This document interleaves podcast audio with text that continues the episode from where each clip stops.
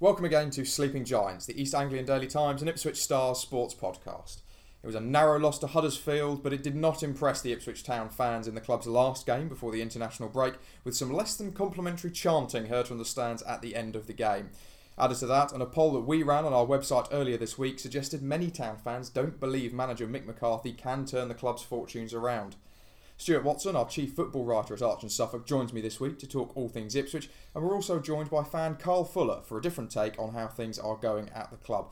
Start with you firstly, Karl. Uh, tell us a little bit about your background as a town fan. How long have you been supporting the club? Okay, I've just passed 38 years. My first game was back in August 78 Town versus Liverpool, Arnold Muhren's debut, we lost 3 0, and I felt sorry for the club ever since. Oh, well, there we go. It's a good start for your life as a Town fan. You also write a, a column for us. How long have you been doing that? yeah, that? I've been doing that for four years now. Uh, started with a defeat, and soon was followed by um, Paul Jewell's sacking or release from the club, whatever you want to call it. And. Um, kind of a tough start to writing a column, but obviously when things are bad, there's more to write about than when everything's swimming. So and I almost feel like I've gone full circle now. Mm-hmm. So two starts, both starting with a loss. Hopefully today is going to be a little different from that. We'll go back to the Huddersfield game and we'll start with you, Stuart. Was it another un- uninspiring performance by Ipswich?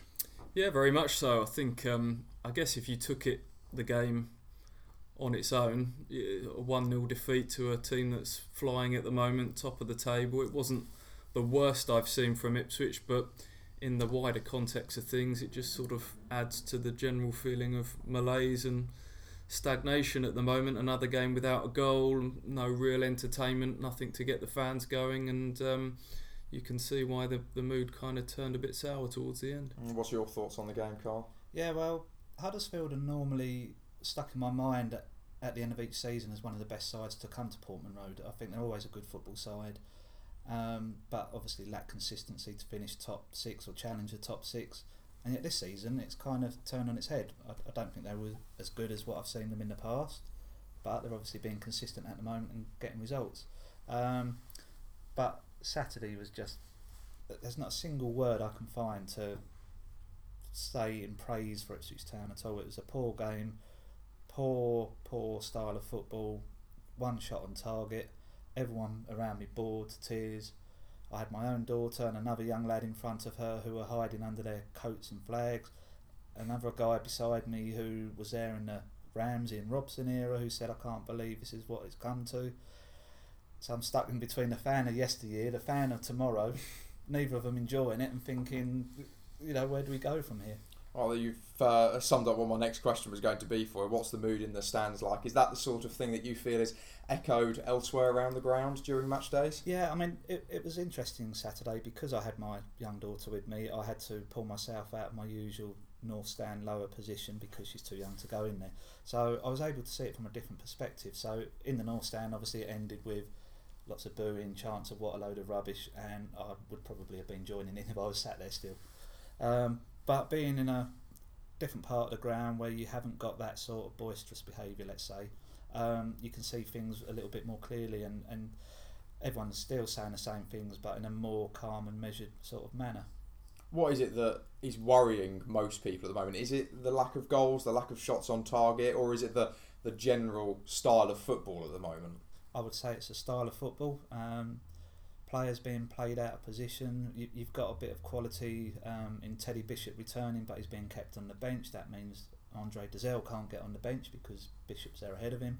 So it's the style of play, it's mixed team selection, and it's also, I think, mixed contempt of the fans at times. I mean, to say that only winning games would get fans back is ridiculous because, you know, if you're winning games, fans will turn up you know, if we're in the Premier League this time next year, we'll have 30,000 crowd, but we've got to win a lot of games to get there.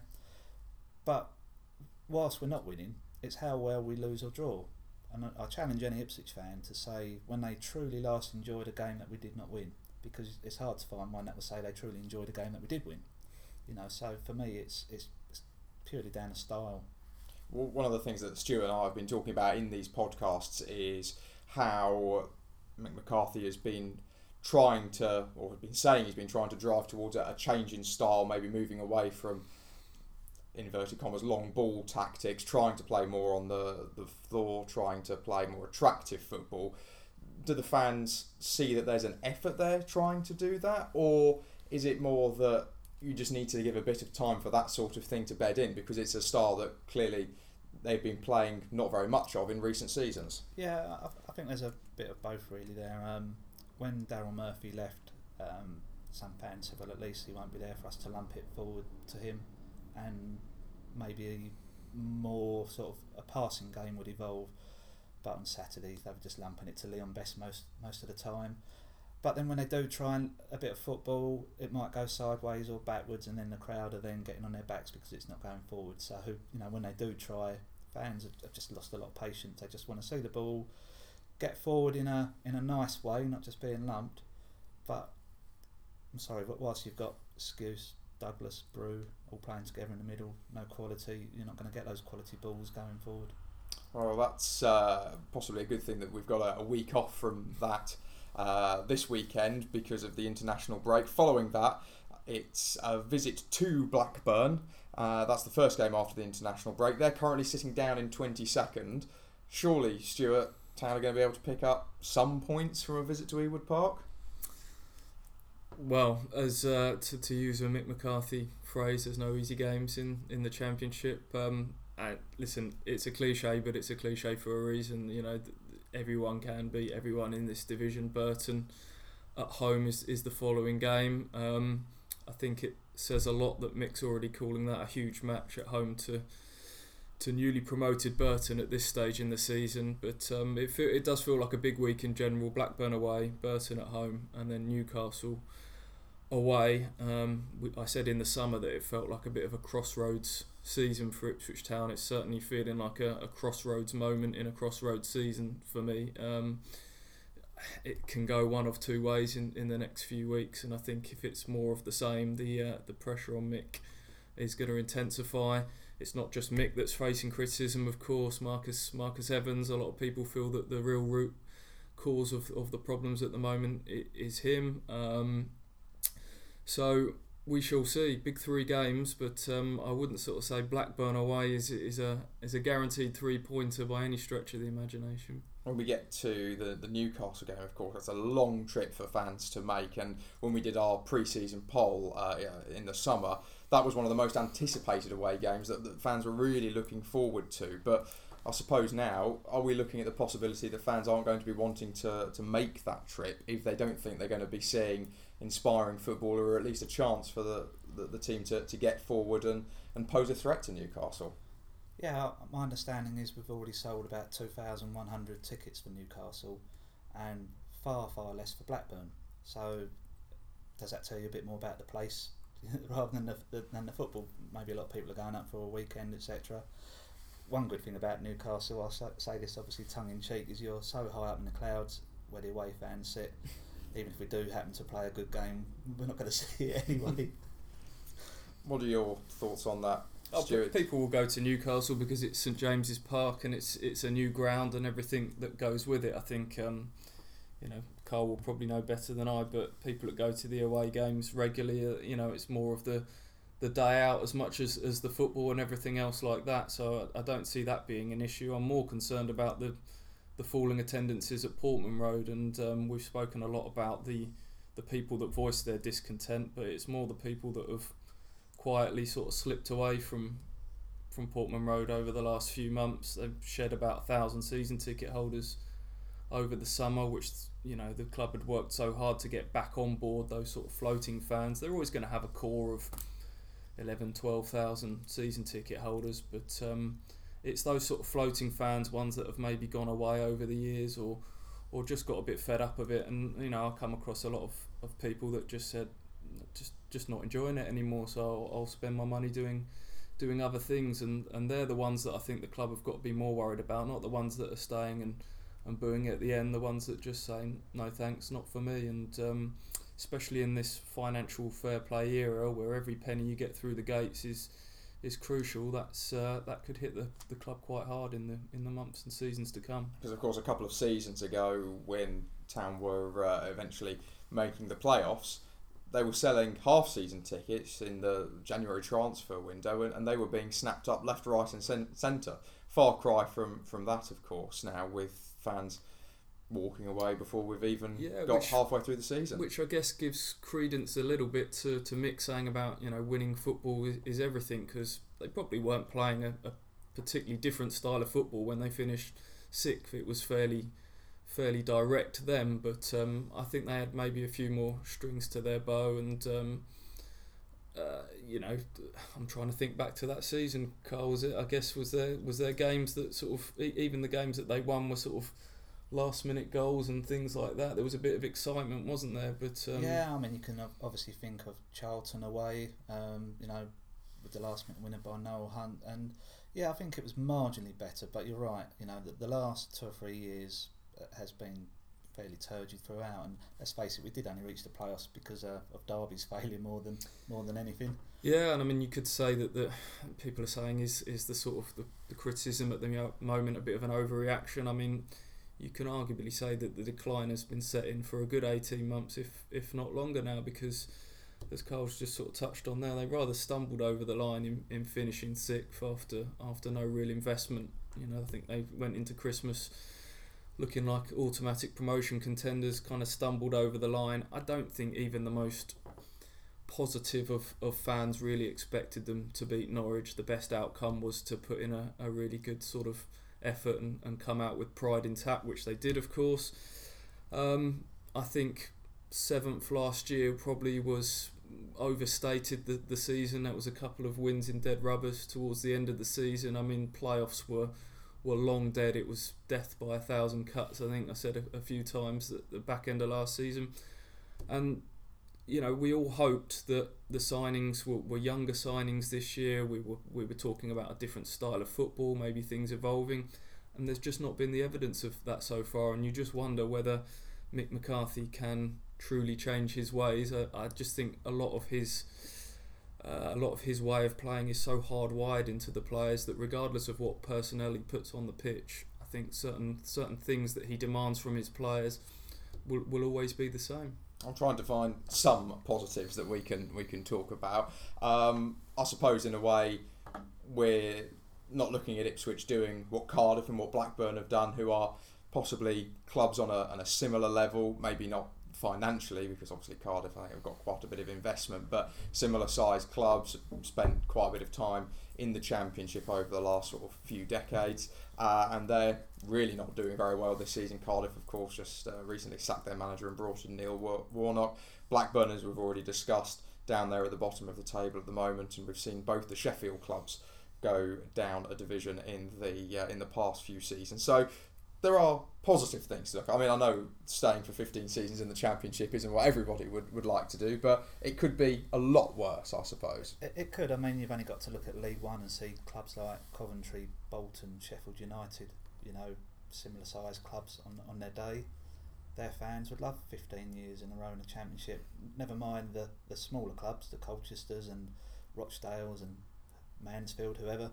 Um, but then it's like, I, know some Arsenal fans, they're forever moaning because Wenger doesn't spend the money. You know, it's been a while since they've won the Premier League.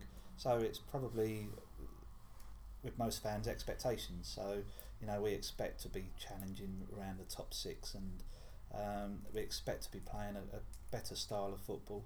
So um, yeah, you can say on a positive front we are still in the championship, you know, but some fans have even said let's go down and do what Norwich, Leicester, Southampton have done and, and rebuild and come back. But it's not automatic because those clubs I just mentioned haven't been able to do it. And what about on the pitch as well? I mean, the past few games have seen generally a reasonably tight defence. There've been quite a few clean sheets uh, towards the the start of this season. Is there anything on the pitch that's looking vaguely positive for you at the moment? Uh, not at the moment, but of course we've got Teddy Bishop, David McGoldrick, Johnny Williams to come back into the side. The problem we've got at the moment is quite often we're keeping a clean sheet and we're getting nil-nil draws. But the moment that we don't keep a clean sheet, like um, Huddersfield on Saturday, like Leeds away, the moment we don't keep a clean sheet, we haven't got enough in our artillery to respond and equalise. Never mind, come back with two goals to win the game. Um, so yes, we can get some quality back in, into the side. Will Mick play all three uh, of those players? Possibly not, because I can't see him wanting to break Skuse and Douglas. But even with those three, if they do all play, I still fear a little bit that we haven't really got anyone up front, especially with Pitman out, to put the chances away that could be created. I was just wondering what your thoughts on Mick are at the moment. Obviously, he has done very well for Ipswich in the past, saved them from relegation, got them up to the, the playoffs that season. Fans starting to, to turn against him a little bit now. What are your thoughts on him, and, and what do you think he needs to do to keep the fans on side, to give himself a bit more time to show that perhaps things can change? Yeah, okay. I think he just needs to um, play players in their correct position. So let's not see Luke Chambers back to right back when Adam Webster's fit. You know, at the detriment of Josh Emmanuel, for example. Let's break up the Skuse Douglas partnership. Get get a Bishop or a Williams maybe alongside Cole Skuse, for example. Um, try and promote a better style of football. That's clear for us all to see. As for Mick, it's really difficult because I've got 100% respect for him. He, he, he, has done a marvellous job, you know, when he first came to the club and then getting us into the playoffs. Um, but I just feel the modern game needs a modern manager. And for people to say, let's look where we were when Mick came, yeah, fair enough. But Ipswich fans like to use history when, when it suits us. You know, the UEFA Cup win, the FA Cup win. When Norwich fans kept drumming 9 2 into us uh, three or four years ago, us Ipswich fans would say, well, why stop at two games? Let's go the whole hog, and then you'll find it's 238, 220 in their favour. So we like to use history. So if you're going to say, let's look where we were when Mick joined us, you might as well say, let's look where we were when Robson left us. You know, how far back do you want to go? Um, he's brought us so far, and, and it's like I come from Clacton and see I see the beach nearly every day, and I see the tide come in and out. Um, the tide came in, and I'm afraid it's going back out now with Mick, and we're going backwards. We'll move on to a couple of player points now, Stuart. Bishop and Johnny Williams both played in behind closed doors games this week. Johnny Williams also featured for the uh, the development side, I believe, as well against Liverpool. So, is there going to be a little bit of light relief with those more creative players now becoming available for selection? I suppose one of the key questions is will they be selected? that that is the key question, isn't it? I, I haven't. I know people talk about mixed negativity in terms of personnel and teams he picks. I personally haven't got a problem with the sort of the balance per se of the teams he picks because on paper, yeah, okay, a lot of teams have two holding midfielders these days. I'm not a huge fan of Skuse Douglas. So that, you know, I know that's the the big talking point, but essentially he does sometimes have three attack minded midfielders behind a striker, the 4 2 3 1, as, as most teams would call it. But the problem with Mick is it resembles a 4 5 1 to me when he plays it. Um, you know, he turns two flying wingers into two hard grafting wide midfielders. Kevin Bru's meant to be at the moment the, the number 10 player, but he essentially becomes a midfielder as well. So it's not the players he's picking, but I think it's the instructions that he gives them. And I, I, I do wonder with his team talks before a match, it's never you're better than these today. Go out, stamp your authority on the game, and you'll win this game. You just know that the instructions from Mick are always keep it tight, keep it to nil nil. You know, you know these are a good team. The way he reels off every opposition, it's as if you're playing Barcelona every week, regardless of okay Huddersfield are top, but he reels off the Huddersfield team, and he'll do it with Burton in in a few weeks' time as well. And I just think psychologically it puts in his, his players in their mind that you know they've got to be on the back foot straight away. And the, the stat about the lack of first half goals says says it all about the the safety first approach with Mick. And you know he actually used the phrase the other week. I can't afford to be two 0 down inside twenty minutes. Well, how about you know risking and maybe being two 0 up inside twenty minutes? You know from from time to time. Okay, you've got to have a touch of pragmatism about you. No one expects him to go out there and play gung ho football and and do that, but just show a little bit of gumption sometimes. Just have a little bit of belief in and being better than the opposition, and um, I think that's what's from my outsider's point of view is is what's frustrating fans at the moment. And to go back to your question about w- whether Bishop and Williams will make a difference and others like that, I'm concerned about Johnny Williams' injury record. I have to say, I think he's a high risk signing. You look at Huddersfield had uh, the Australian lad Mooy ran the show in midfield on loan from Man City.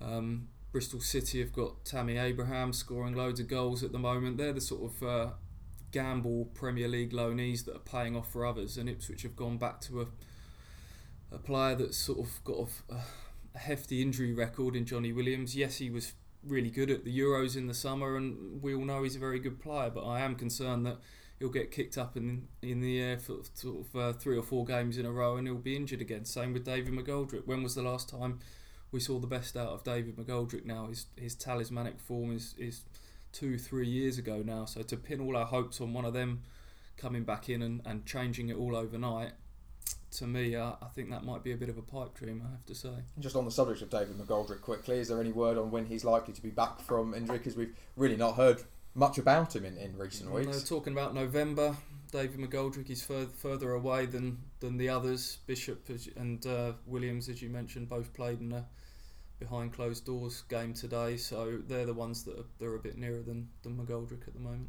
And with Williams, is there any hope perhaps that on sort of on partially on the subject of his injury record, that playing at the Euros with Wales has made him a bit more savvy to, to protect himself a little bit more. Because obviously he's playing against players who are uh, a lot better, quite frankly, than the standard that we're meeting in the Championship are going to be able to uh, take him on better. I don't think you'll change Johnny Williams' style of play. That's the way he is. He's you know, and I, and I have huge respect for the way he takes his hits and he tricks people into fouls and he dusts himself down and gets on with it. And that that is a big part of what's made him so popular with fans. But I do think uh, with his injury record, um, that that's that's the concern. Um, so from all accounts, I haven't been at the, the two under twenty three games that he's played in so far. But from the reports that I've I've read, it was much the same in in those two, getting uh, lumps kicked out of him. So we'll see. We'll finish finally, Karl, with your thoughts on uh, what we might expect at uh, Blackburn and Burton, because they're the, the, the next two games we'll have. Just very quickly, what would your prediction be for uh, both of those two games as a final result? Okay, um, Blackburn away is not a good ground for us. It's more of a Reading than a Derby, so very pessimistic for that one. I'd take a draw now. Burton unknown quantity. You know, not played them before, but I'm sorry if we're not looking to beat Burton at home, especially on a Tuesday night when you know we do set, uh, tend to get better results then we might as well give up now. And I don't mean that disrespectfully to Burton, but um, we've got to go for it. Like Stuart said, we, d- we did beat a good Brentford side 4 2 a few years back. We obviously went out and scored early. We scored early at Fulham last season with Freddie Sears. So we know we know something's there. We, we can do it, but it needs to be more than once or twice a season. So a draw at Blackburn and a win over Burton just might buy a few fans a bit of time. So to, to steal a phrase from Mick, every point's a prisoner, and we're looking for four of them out of the next two games, and then we've got the uh, the joy of Newcastle away coming up uh, just after those two as well. That is all for this week's Sleeping Giants. Uh, next week we are going to be taking a short break from the co- podcast, but we'll be back after the Blackburn and Burton games to dissect both of them. Hopefully, with as we've said, a few points for Ipswich in the bag. Thank you to Karl and to Stuart, and thanks for listening.